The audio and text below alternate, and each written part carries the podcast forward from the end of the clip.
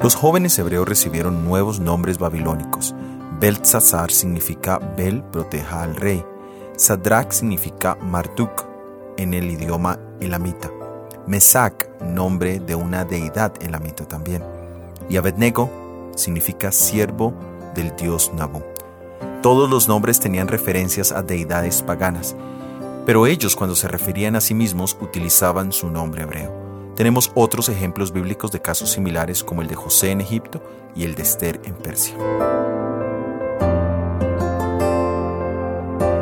Hoy es muy común que se usen sobrenombres, muchos de esos con carácter despreciativo y burlón. El nombre de cristianos nació como una forma de desprecio hacia los seguidores de Jesús.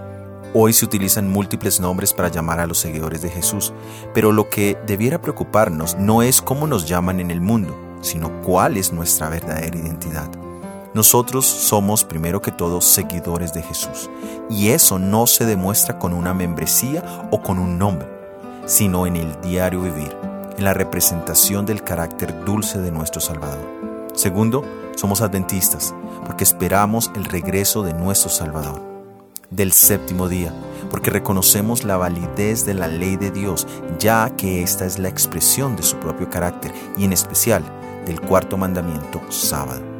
Somos también reformadores, porque tenemos una misión personal, familiar y social de vivir vidas formadas a la voluntad de Dios. Y por último, somos misioneros internacionales, es decir, que nuestra meta es evangelística, pero no limitados a un país o cultura, sino global. No dejes que el mundo te estereotipe. Vive tu verdadera identidad. Soy Óscar Oviedo y este es el devocional Daniel en 365 días.